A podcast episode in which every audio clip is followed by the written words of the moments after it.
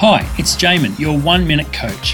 Have you realised that the more you know about a subject, the harder it is for you to teach that knowledge to others? The term the curse of knowledge was developed by three economists in the early 90s to explain this phenomenon. Once we know something, we find it very hard to imagine what it's like not to know it. This causes us to overestimate how much people understand us. It's that simple. You are suffering from the curse of knowledge when you know things that the other person does not know and you have forgotten what it's like not to have this knowledge. This makes it harder for you to identify with the other person's situation and explain things in a manner that is easily understandable to them.